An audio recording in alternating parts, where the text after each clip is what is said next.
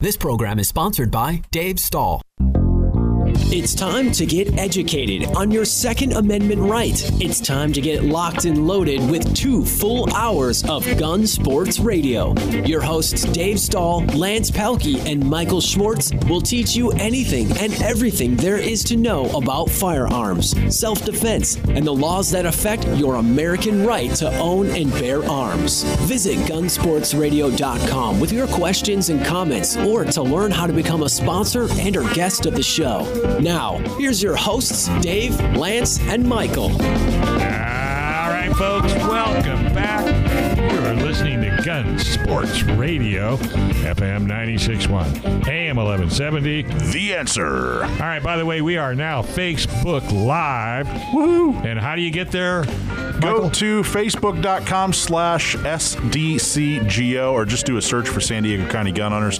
Go to our Facebook page and you're, you're going to see our bright, shiny, smiling, half masked face. Yeah, we all got on. Ew, that's pretty good. All right. Hey, folks, look, by the way, and look for our shows on your favorite podcast platform. It's super, super simple at gunsportsradio.com. That's gunsportsradio.com. And please remember, we're a two hour show now. So at five o'clock, don't get off that chair or stop that car. Take a listen.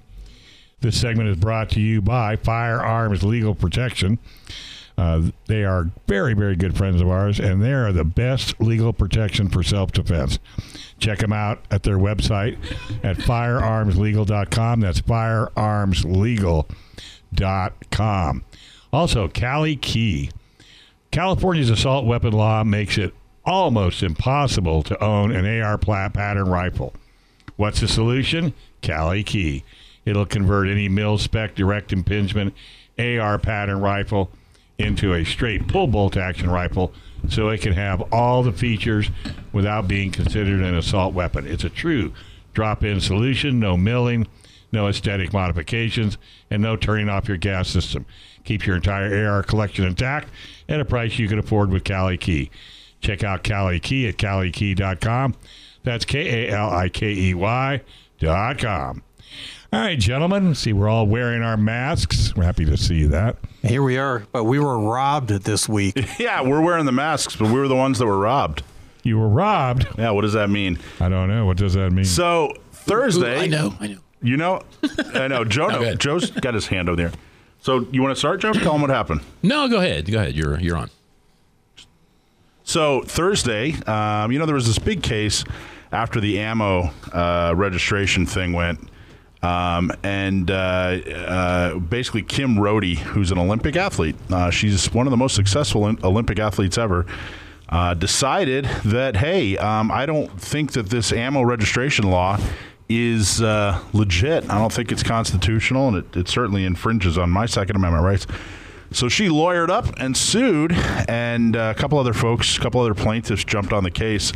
And um, what happened was uh, Thursday, the judge uh, gave his written ruling and said, "Yeah, this, this the ammo registration." And specifically were talking about Prop 63, where they said you have to go through a background check to get ammo. Uh, they decided that yeah, that is definitely unconstitutional. But it wasn't just the decision; it was a 120-page scathing, uh, uh, scathing. Uh, um, Opinion that was really well written and good. Yeah, exactly. it was extremely. it was- I mean, scathing is. It, it just destroyed it. I mean, it just absolutely destroyed uh, the the the ammo law. It destroyed the. Uh, um, uh, uh, what the a lot of gun laws really. I mean, he really just went after it. It was really really well done. So in effect, what it did is it completely eliminated the ammo register or the ammo background check law, and said, "Yep, we're putting an injunction on this." So for Thursday night and all of Friday, people could buy ammunition without going through a background check. People could uh, buy ammunition online uh, without uh, having to get it shipped to a uh, dealer, and uh, people could, uh, you know, experience what they call freedom. Late, so everybody jumped on this. I was on KUSI talking about it. We put out an explanation. We did some writing about it. And everybody talked about this, and the intention was that hey, we got to get this information out so that people can capitalize on it, so people can buy ammunition quickly because we knew that it wasn't going to last forever. We knew that there was a real chance that the Ninth Circuit was going to um, uh, was going to uh, you know put a stay on the uh, on the injunction, and they asked him to stay his own decision. The judge and Benitez said, "Nope, I'm not doing that," and that was on Friday. And so we thought, all right, well, that's even better news. And then the most amazing thing I've ever seen in uh, in my uh, you know in my lifetime uh, happened. Uh, at least you know when it comes to legal decisions and that sort of thing. Uh, the Ninth Circuit Court, which moves like molasses, uh, you know, moves at a, a glacier, a glacial pace. Um, somehow got it together, and within just over about 24 hours, at 10 p.m. on Friday night, the Ninth Circuit Court stayed the injunction. Uh, unbelievable! I've never seen uh, you know paperwork like that filed on uh, a Friday night at uh, 10 p.m. But we figured we at least had the uh, weekend. We figured probably I don't know. I, I was kind of figuring we'd have maybe a week or half a week or something like that. Um, but uh, I never anticipated they were going to pull this together at 10 o'clock on a Friday night. Um, but that's what they did. So uh, unfortunately, there was a short-lived uh, piece of freedom. We didn't get another Freedom Week. We got a Freedom, uh, you know, 27 hours or something like that. So uh, that's what happened. So now we're back to background check um, uh, for ammo, and uh, Hey, Michael, And- did the um, did the judge say why he didn't want to stay his own uh, injunction? Because this this is the same kind of thing that happened with the magazine ban, right? And I thought he decided to stay his own injunction back then to give him a little more control over it, so that the things that you bought during that Freedom Week were actually stayed legal and you could keep them. I, you know, I, I didn't delve deep into why he didn't want to stay his own ex, uh, his own uh, injunction. I don't even I don't think he anticipated that it was going to be this uh, quick. I don't think anybody thought that the. Uh, I, I also think that the reason he did his own. Uh, he stayed his own ex, uh, injunction on the ammunition or on the magazine ban was because he could see the writing on the wall. He thought, you know what, let's get as many of these things in as possible. Let's let's stretch this out as possible. And also, if he stayed his own uh, injunction with the magazine ban, uh, he had more control over it. So he was able to allow people to continue to. Um, uh, uh, you know, keep their magazines that they bought during Freedom Week. And this really wasn't that. There wasn't really that same kind of opportunity. And, that, and that's not something I read. I, that's that's just my personal opinion. Um, I think he felt that. Uh, you know that uh, it just wasn't that same opportunity. There weren't people that were, you know had had bought a magazine, and there was a question on whether or not they could keep it. It wasn't quite the same situation. Okay, you know it's kind of ironic this time too because this happened to you know this this whole thing came out when uh, in the middle of this you know COVID nineteen panic, and um, you know when people were buying a ton of ammunition and uh, guns and things all across the country. So if you were, went to look like on Thursday when this uh, injunction happened, if you went to look online, uh, like I used to buy from Bulk Ammo, I think in Tennessee, and some of those places you look and their their selection was uh, a little bit more depleted Yeah. than it usually is. And some people were saying the prices were higher, which I, I don't I didn't notice that, but I know I talked to other people that said that was going on too. So it's kind of ironic that that all happened all together. I, I didn't see any. I personally didn't see any gouging. I mean, I am almost high right now because there is such a demand, um, c- you know, countrywide. Yeah, and I think that's what they were saying. They weren't necessarily implying gouging. They were just saying prices were high anyway. You didn't see the deals that you might normally see there. Like how much? Like how much do you normally expect to pay for for nine millimeter, Joe? Brand new, you know. It's a bad question because I reload my nine. But the um, the other stuff, you know, I'll buy a thousand rounds, and um, you know, for like the 45 caliber, or the um, or the uh, 38 special stuff that I buy, you know, if I spend um, I don't know a couple, what is it, like 230 dollars, something like that, for a thousand rounds, it seems like that's about what I usually end up I- paying. that's what I think. You know, somewhere in the mid twenties to thirty cents a round is is kind of what I'm usually used to for nine millimeter, and I I'm seeing more like forty cents. Okay, yeah. You know, So- Yeah. so it's I don't uh, gouging. I don't think that's the case, but it's they're definitely is a huge supply. But uh, unfortunately, we're back to ammo, tra- and it was a scramble, man, trying to get the information out, and then uh, you know he rejected his own uh, stay, and and then he you know the Ninth Circuit stayed his injunction, and that all happened in one. day. I mean, it was crazy. Yeah. So Kim did a great job. I really appreciate it, Kim Rohde. Thank you so much for uh, for doing doing what you did there in court. Uh, ho- hopefully this will uh, resolve successfully, but unfortunately we didn't get what we wanted this time. Yeah, but there's always next time. It's always next year. Yeah. Hey, we're going to take a quick break and we come back a whole lot more right here on Gun Sports Radio, FM 96.1, AM 1170. The answer.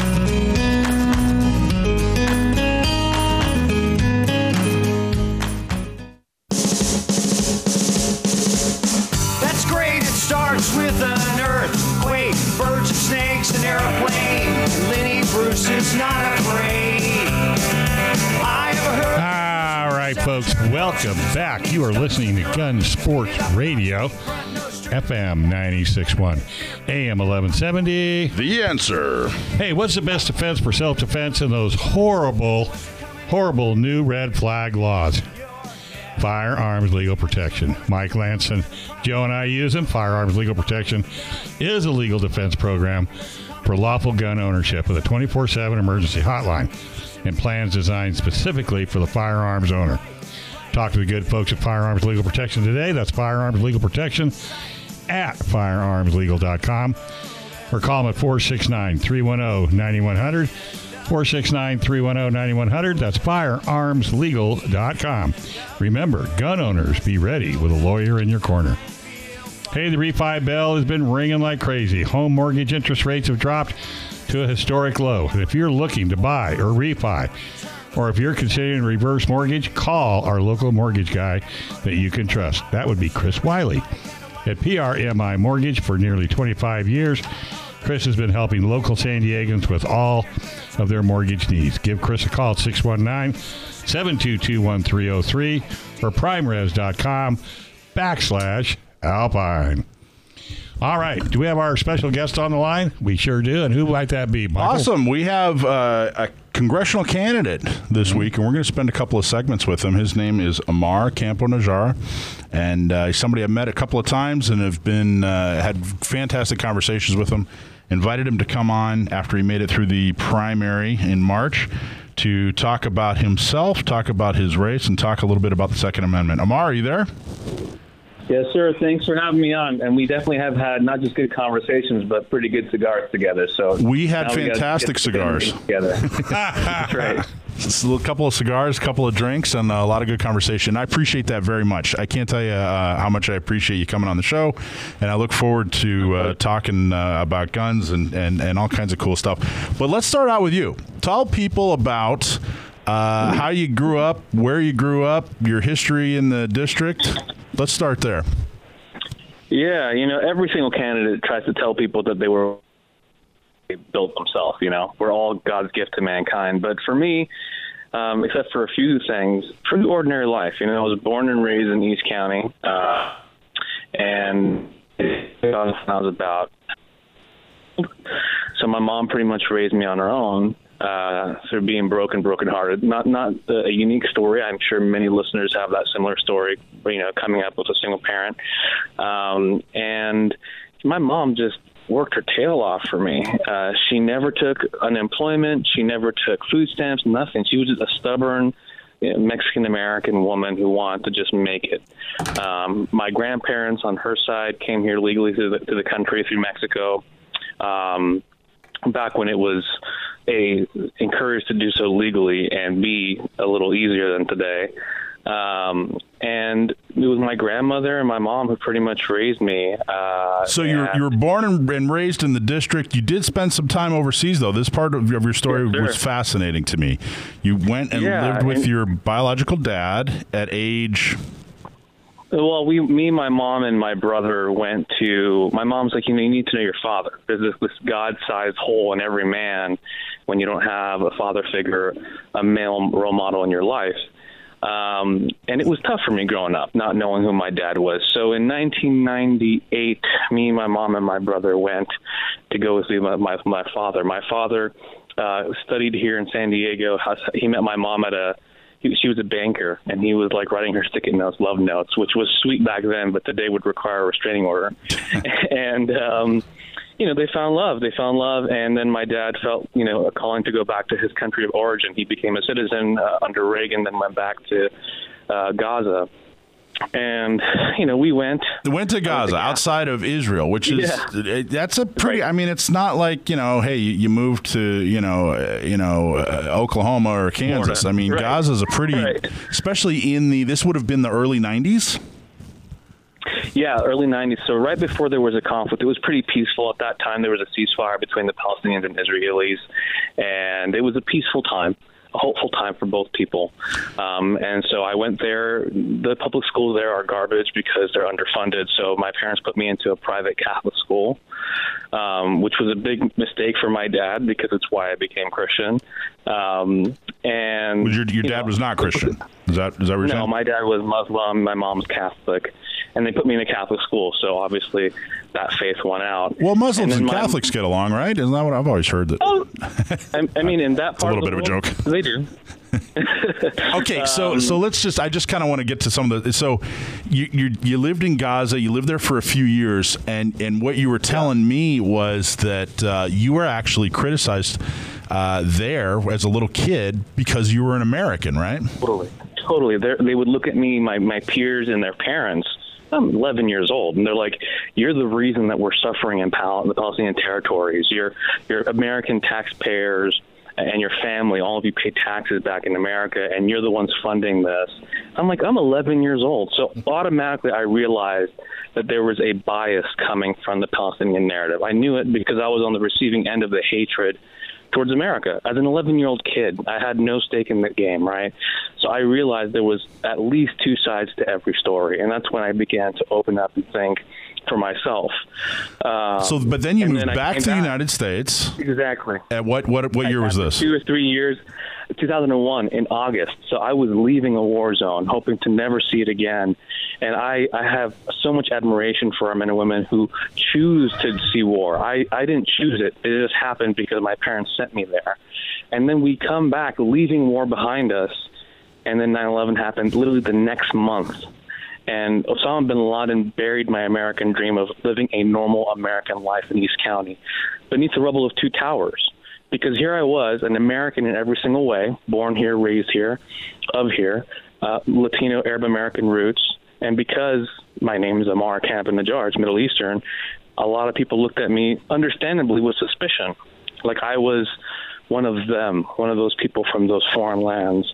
I was just trying to be a kid growing up, get a good education. So it was tough, So- but so- I never had resentment. so here you are in- You always know there's two sides of every story. Here you were in Gaza growing up. You had a bunch of the, you know, Mm-hmm. local kids picking on you and calling you names because you were an American. You, you get back Mm-hmm. to America, you think to yourself, all right, finally. And then uh, you- Right. you, move here, what, a month, two months before 9 11. And then people criticize you because for your Middle Eastern uh, Uh, heritage. right. And, you know, So you're, like, you're right back in the same situation. Right. And so keep in mind, you know, I didn't choose any of those things. I didn't choose to be half Latino or half Arab American. I didn't choose to live in the war zone. I certainly didn't choose to come back to my home country in America, lovely San Diego, and then have bin Laden do what he did. I didn't choose any of those things. But I'm reminded of this saying that freedom is what you do with what's been done to you. And like I said, I had this big hole in my heart, and I just felt so lost, so abandoned, so just unwelcomed anywhere. Um, and lo and behold, the thing that brought me back, the thing that made me feel kind of whole again was my faith. I, I started working as a janitor at my local church at the age of 15, East Lake Community Church. Um, and then I became a, a youth minister and gave sermons, and I felt really whole. I feel like if it weren't for, you know, God does things in a way that none of us can comprehend. Like, why would God, you know, get, make me the son of a single working class mom? That actually, that narrative, that experience feeds me today because now I could empathize with the struggle of the working class in my my district. Why did he make me half Latino and half Arab and 100% American? Well, the district's 35% Latino and it's 15% Middle Eastern. Those Chaldeans that work in those liquor stores, all of us know who they are. Great people. The district's half me ethnically, and then why did he put me through a war zone? And, and it's in those broken places of having seen war at the age of 11, having PTSD from it. It's in those broken places where I share a bond an unearned bond. I did not go out there and fight wars like our veterans, but I know the trauma of war. And I think God gave me all that pain for a purpose. And he gave me that that hole, that void of a father so I could come to know my heavenly father. And if it weren't for those things, I would not be the man I am today. And I think So that all those that, struggles and- make me who I am. And that's a fascinating story. I was fascinated when you and I were talking about it. There's one more piece, though. There's one more thing that was done to you that you had no choice, but still, Right. uh, i- i- you know, became a part of who you are and, and that sort of thing. And and when you got older, I'm not sure exactly what age, but at one point you learned about your father's father, your grandfather on your father's Right. side. What happened? And tell us what it was like. Yeah, so so my grandfather on my father's side died 16 years before I was born. So I knew him as much as you do, right? He died before I was born. There's just no I have no personal encounters with him, and I heard a lot of different things about him. I heard he was a public school teacher. I heard he was a public servant in his government, and then I heard he was a terrorist who was involved in the, the tragic Munich massacre that killed 11 Israeli Olympians. And then I said, I condemn that. Anything like that, I condemn. I condemn terrorism. It robbed me of my youth because of Osama bin Laden when I was here in San Diego. I, I detest terrorism. And um, then I met this Israeli reporter, Israeli, not Palestinian, Israeli, who said, you know, the claims about your grandfather are disputed. I'm like, you know, I'm, I want to I want to seal this off from my life because it's not part of who I am. But I do condemn the Ma- Munich massacre. What I do know about my grandfather is secondhand accounts. I'm a historian in terms of my relationship with him. I don't know him personally, but I unequivocally condemn those acts. And again, it was hard being called by my own congressman uh, Duncan Hunter being called a terrorist when I'm an American. I was born in this country. The freedoms he fought as a Marine to defend include mine. But it's a complicated region. I have no malice towards him or those who don't understand. So I appreciate you giving me the opportunity to explain. And one of the things that always gave me solace was I know I could over, overcome this. I did not choose to be Middle Eastern or American or Mexican, any of that. But I consider myself blessed for being able to overcome these challenges through God. You know, Jesus in my faith overcame the grave. I could overcome this. So, let me let me just recap, and then what we're going to do is we're going to go to a commercial break, and then we're going to have you back on for another segment where we're going to really talk about your Second Amendment views and your views on on uh, public policy when it comes to gun ownership. But just to recap, so you're a, you're you're a little kid, you're growing up with a single mom, Mexican American. She's working hard. You move to Gaza, uh, where your dad is. Uh, you, you spend uh, your younger years there, uh, and uh, and then come back to America and at some point along in your late teens or early 20s find out that your grandfather is an accused terrorist who is in one of the who you know was one of the worst uh, uh, acts of terrorism that the world's known. And uh, you know here you are trying to make it through life trying to be a good kid trying to be a good catholic and decide to go into public service and and uh, you know help uh, you know build the country. Let's break there and go to Sorry, commercial. on. Okay. Okay. So let's break there and come back from commercial, and then we'll talk about your views on the Second Amendment. Go have a cigar. But Right here on FM 96.1 AM 1170. the answer.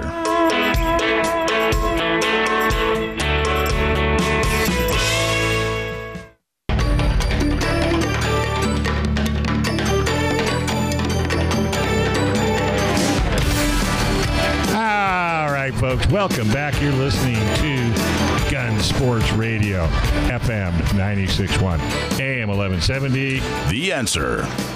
Alrighty here, if I get my act together. Hey, What's the- folks, have you been to AO Sword Firearms in El Cajon yet? Well, you've got to take a run over there. You got the widest selection of guns in San Diego County with over 600 unique guns in stock, including hundreds of used guns. Go see their full service experienced gunsmith. They can do everything from mild repairs to full custom firearms.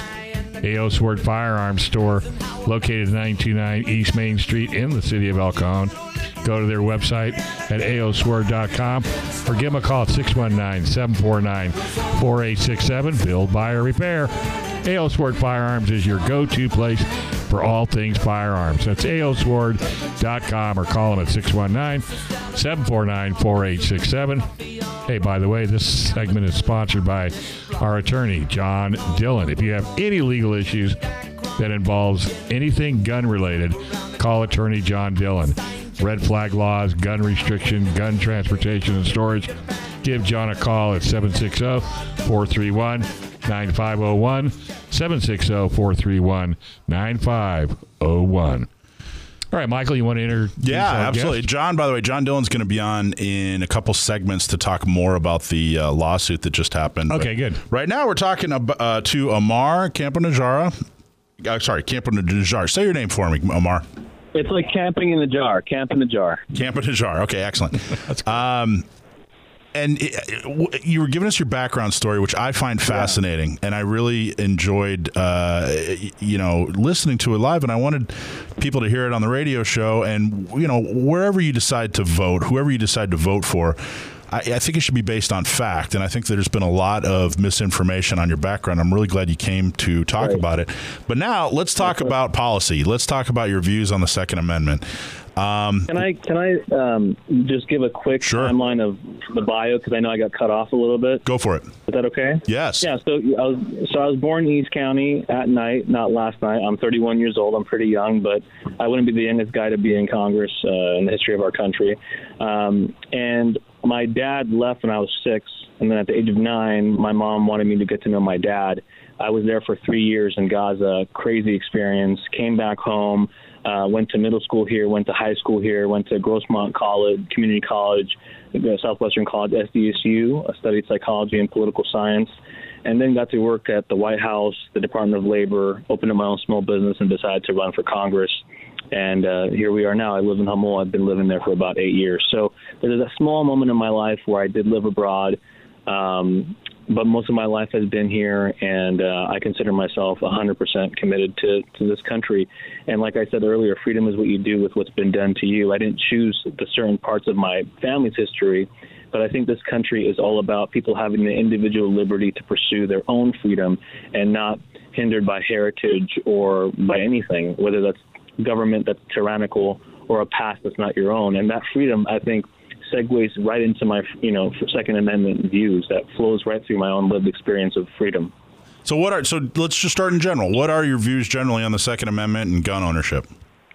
look, this is a nation where we have the First Amendment, and in case the government doesn't respect it, we have the Second Amendment right behind it for a reason.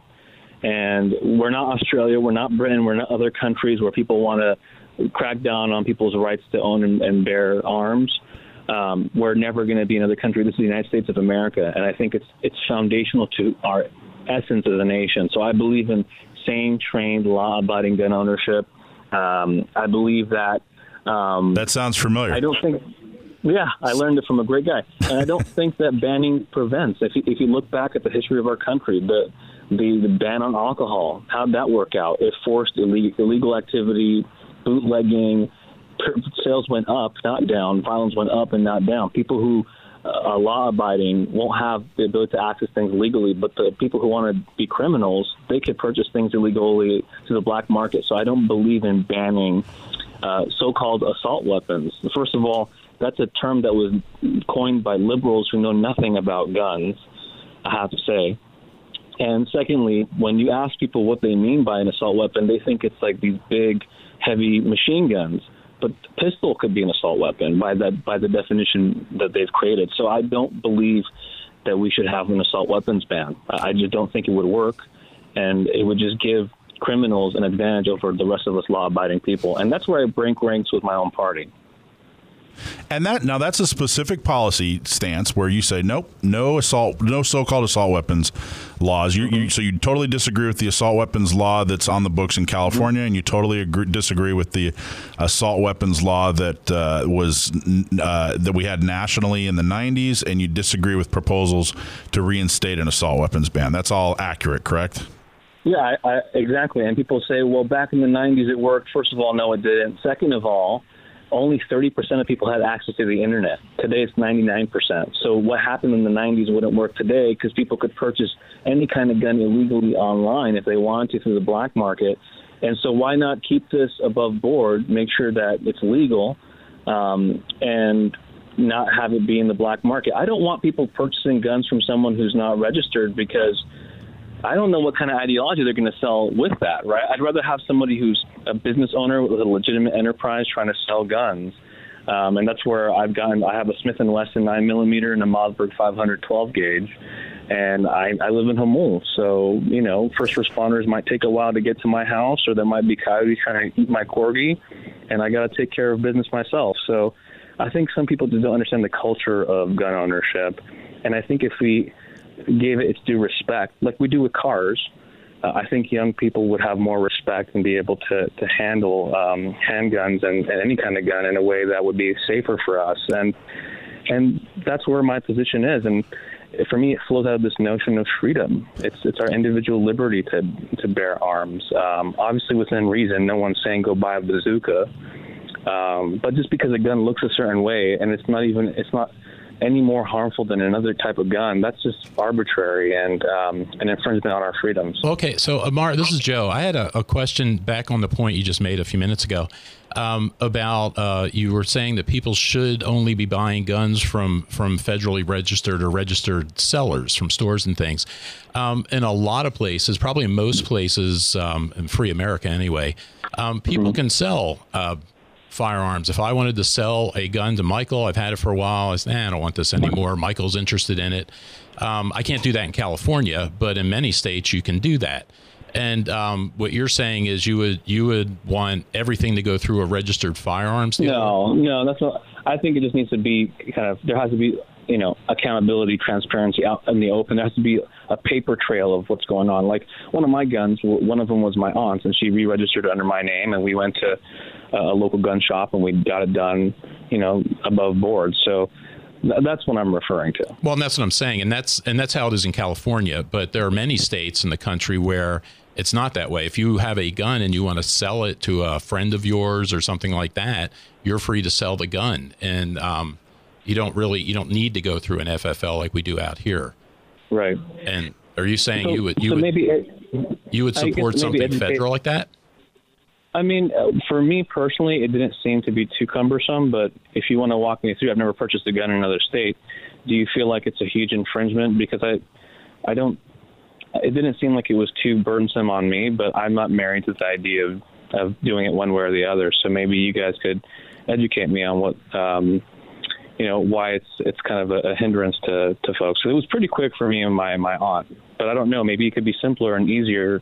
I've just never experienced it differently. So um, I think states should decide on how they want to do it. To be honest. Well, currently it's it should be a it's, it's so it's standard. never legal anywhere in any of the 50 states to ever sell a gun to someone who is prohibited, legally prohibited from Right. owning. What Joe's saying is that if one you know a one non-prohibited person wants to sell a gun to another non-prohibited person in something like 45 or 46 other states, it's just a cash Mm-hmm. and carry purchase. Okay, here's the cash, here's the gun. We're both, uh, you know, not law abiding.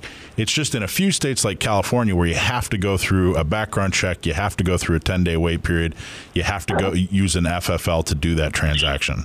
So I guess what he was saying is it, it could, it, it sounded very close to what you were saying sounded like you were saying hey we need to have universal background checks in all 50 states like we do in california was that is that something you agree with or what are your thoughts Oh, universal background checks. Yeah, I think we should be able to to do that. I mean, we don't want terrorists on the no-fly list to get access to a weapon. Um, but when you're transferring from one person to another, as long as you have a way to trace that it's not getting into the wrong hands. If it's two law-abiding people and there's a way to make sure that's happening, I'm totally fine with that. And it is a little, uh, you know, thinking about my own experience when I got my aunt's gun re-registered in my name, it was cumbersome because I had that 10 day wait period, but then you couldn't exceed a couple weeks. Otherwise, you have to go through it again. And I was in the middle of campaigning last cycle. Um, and I didn't get a chance to go to the gun shop to get the gun, so I had to go through the test again and pay that fee again, and it was a pain in the ass. It really was. So would you agree? Um, would you would you support getting rid of? There isn't one on the national level. You're running for Congress, but would you agree with with uh, if California decided to get rid of their 10 day wait period? So, so you asked about background checks and the 10 day wait period. I think the 10 day wait period for most people. Look, I, I think the reason we have the 10 day wait period is whether there's somebody who's angry and they need the cool off period. Um, it's a pain in the ass to have to wait 10 days, um, but I don't think I don't think it's too cumbersome. I mean, you guys can maybe persuade me otherwise, but I don't think it's too much of an infringement or an inconvenience. In the end, I got the gun. But CMR, see, and that's one of the things because that, that's a standard argument that that people in California that they use for a waiting period. That situation where somebody's angry and they go buy a gun to go shoot somebody almost never ha I won't say never because there's you know 40 million people here or 320 million people in the country. It may have happened somewhere, but that that would be extremely rare. And the other place where that argument falls apart is if I hmm. already own a dozen guns, I still have to go through a 10 day wait period. So Yeah. if I wanted to harm somebody with a gun, I would harm somebody with a gun that I had. I wouldn't go buy a new one to, to go do that. That's a very fair point. I guess uh, what would be the the the counterweight to that? Why would you need the gun sooner than 10 days? Well, COVID 19. there you go. Yeah, these are About great examples. yeah, like 50, 60,000 San Diegans went and bought a gun for the first time ever because they were afraid for their own safety because of COVID 19. You know, and- and now they got to wait 10 I'll- I'll days. say- you know? Dur- during these circumstances, I mean, let's agree, COVID 19 is more rare than uh, somebody going crazy within 10 days, right? Just like your argument of the rarity of it, you can't base legislation on the rare instances. But in this moment, I would agree on lifting that 10 day um, waiting period for this moment. I do 100% agree with that. Well, let's let, let- one more question because we got like two minutes here, right? Until we got a break here. But w- I wanted to talk another hot button, important policy uh, issue would be CCWs, and that's you know a, a someone that goes through the background check, gets the training.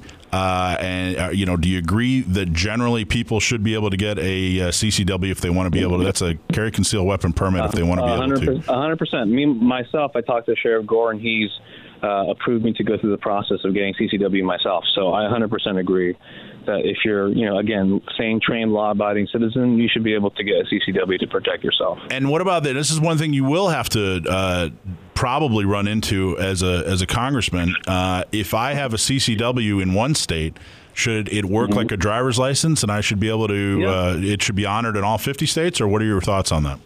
I think 100%, just like a driver's license. If you went to the training and you qualified to handle a firearm and carry it in a concealed fashion, it should work in any state. All right. Since I haven't said anything, and I'm kind of the host, Go for it, Dave. what do you think about uh, having voter ID to be able to vote? Uh, you know, I mean, look. So when I went to the registrar of voters, me and Duncan Hunter, we went. Me and his family, when the election was over last uh, in 2018, we wanted to see how thorough this was and how um, precise the the voting process is. If there's anybody who's illegally voting. And me and Hunter's family, we would go every day at 5 p.m. after culling through the ones that we thought were suspicious, signatures weren't accurate, or addresses were gone, or names were changed, or things that may have looked forged. Um, and then the director went through every single one and showed us how how strong and foolproof, at least in San Diego, voting is. Um, so, look, I think for me, it's about making sure people who are citizens are able to vote and that we make it easier for citizens to vote. But I don't think that we should do anything that makes it easier for people who are not citizens to rig an election by voting illegally. Um, so, you know, that's kind of my stance. But I think it's something that I have to look more into to figure out Right. if if the, the ID thing, if that makes it harder for people who don't have money or low income Americans from being able to vote, you would think it's cheap. People should be able to do it. Um, but I understand the concern on both sides, and I'm open to kind of hearing both sides out, which I think is refreshing to your viewers because a lot of people are just die in the wool. I see the world one way. I'm not open to differences. And I think that might have been my upbringing that made me think outside the box, not think like you know just be down the road thinking about the exact the same way that everybody from my party or the other party or you know i'm open minded not vacant minded but open minded and i think that's why michael wanted me on and i hope people will have an open mind about the fact that I'm running for Congress uh, for, Congress in a district that I was born in. I've been running here for three years for a two-year term. I'm not an average Democrat. I'm a pro-gun, pro-Second America, uh, Second Amendment. I don't want to open up the border. I don't want to rack up the deficit. So you know, I'm an open-minded guy. I hope you'll be open-minded and think about it and pray about it because I think um, we're on the right side of this uh, this campaign when it comes to me and my opponent, Darrell Issa. Well, excellent. Well, uh, thank you very much. I really appreciate it, Ammar. A, a, excellent interview. Thanks Yep. for coming on.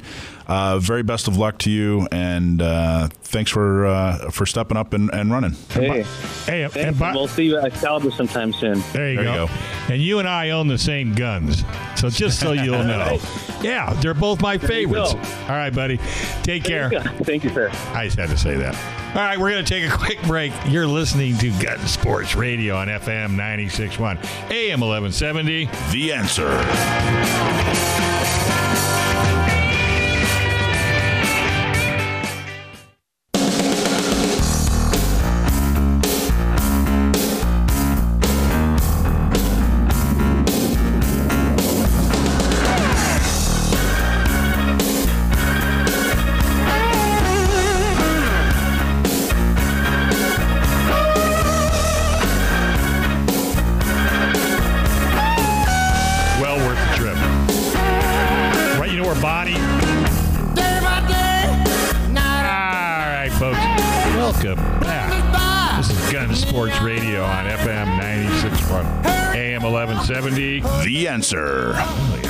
We should add a segment where we review breakfast places. Yeah, we were doing that off air. A lot of experience here in the room.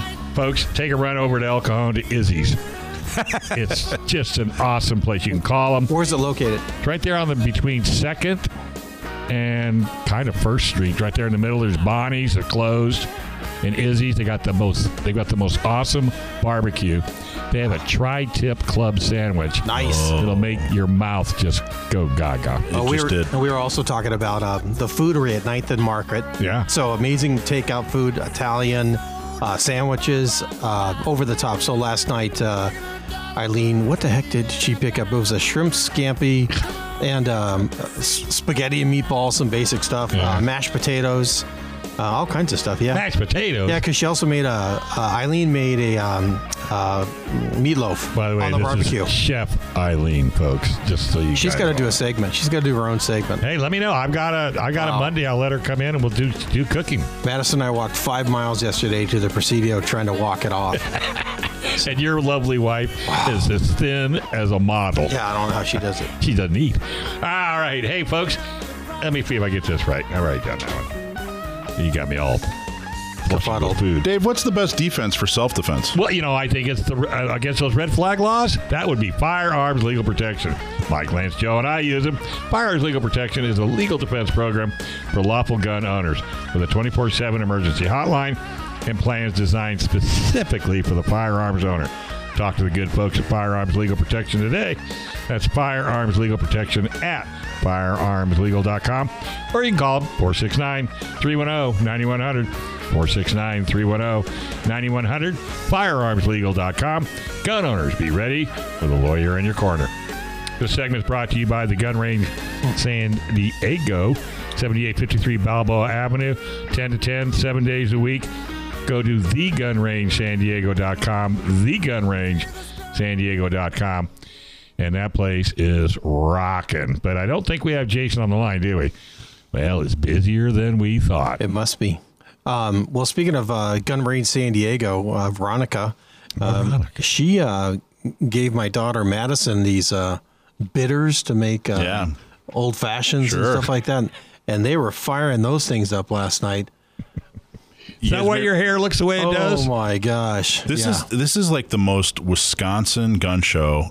Isn't it the We're- truth? I mean, an old fat. You're making a brandy old fashioned. That's awesome. old fashions. Oh, is- isn't it Big Al that does the smoke old fashioned? yeah, Did you that's see that? that's Big Al. Al's big on his uh, on his Old old fashions. fashions and his his outdoor pool and I got to get big invited bar over there up. one of these nights for one of those old fashions because it looked really good. So Mad- smoke or not. Madison's sitting there making these old fashions, and then um, I had a big crate of limes. So I'm drinking a beer and then and a and a margarita and making the, and then running these limes through oh, a automatic juicer? grinder juicer thing, just producing all this lime juice for this these amazing tequila. These oh, incredible. Awesome, huh? Oh, They go down good. only on the weekends though. Stay away from them during the week. None of that. Okay, Jason decided to call in after all because he heard us talking about booze. Yep. And he was getting bummed because he was being left out. Oh, geez, how did you know? See, we know how you are. We can hear the whimpering in the background. So we saw you got a big uh, you got a big shipment of those CZs in, right? We did. We sure did. We got CZ75B, 75B PCR compact, and a bunch of Rammies. One of my favorite compact pistols. Yeah, every time I see it, I share it just so it'll keep you busy. Yeah, yeah. Those are those are fantastic pistols. In my opinion, the CZs tend to be the best pistols for the money. You know, regarding performance, reliability. It's actually the most reliable pistol series on the planet. Really? More so than a Glock? They are. I know you. Even more than a Glock. Oh yeah, yeah. By the numbers, Wow. uh, Glock Glock is actually the most durable pistol in the world, and that's a fact. The most reliable pistols in the world are CZs. Fifteen thousand rounds. Fifteen thousand rounds and out of one gun. Only seven minor malfunctions, and that's a test by uh, by NATO's by NATO's own uh, forces. It's it's it's by the numbers the most reliable pistol on the wor- in the world. And so, s- can someone give uh, one of those a try before they Buy it. before they buy it? They just go. We do. Yeah. What kind of money we, can. talking? We- yeah, you can. You know, CZs are very reasonably priced. They're always in the six to seven hundred dollar range. A lot of competition users, most of the competition users I know, uh, shooters I know, use a CZ seventy five platform pistol, usually an SP-01 or one of the compacts. Do you have that, Joe? They're very. Because you're a Very, co- com- very, very competitive shooter.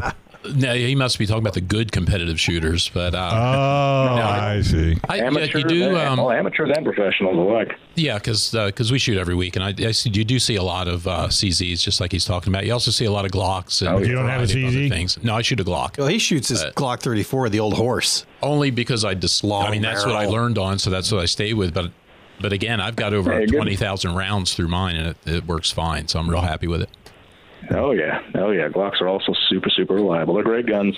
Typically, people are one or the other. They're either a Ford guy or a Chevy guy. Kinda.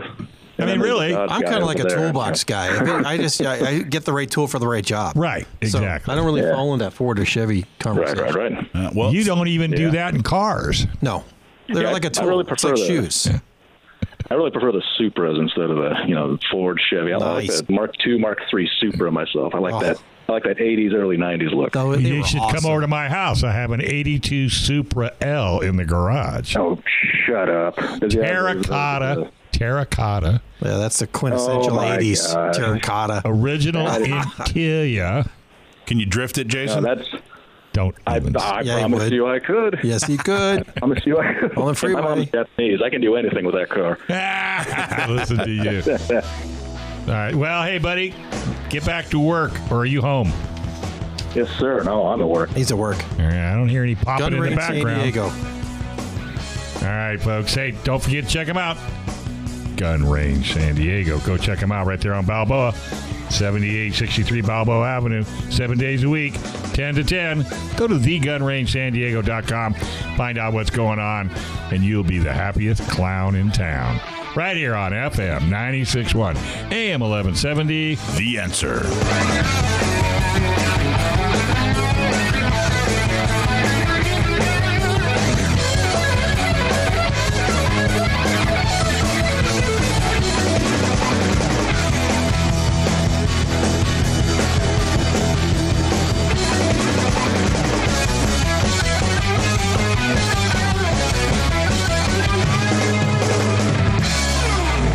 This program is sponsored by Dave Stahl.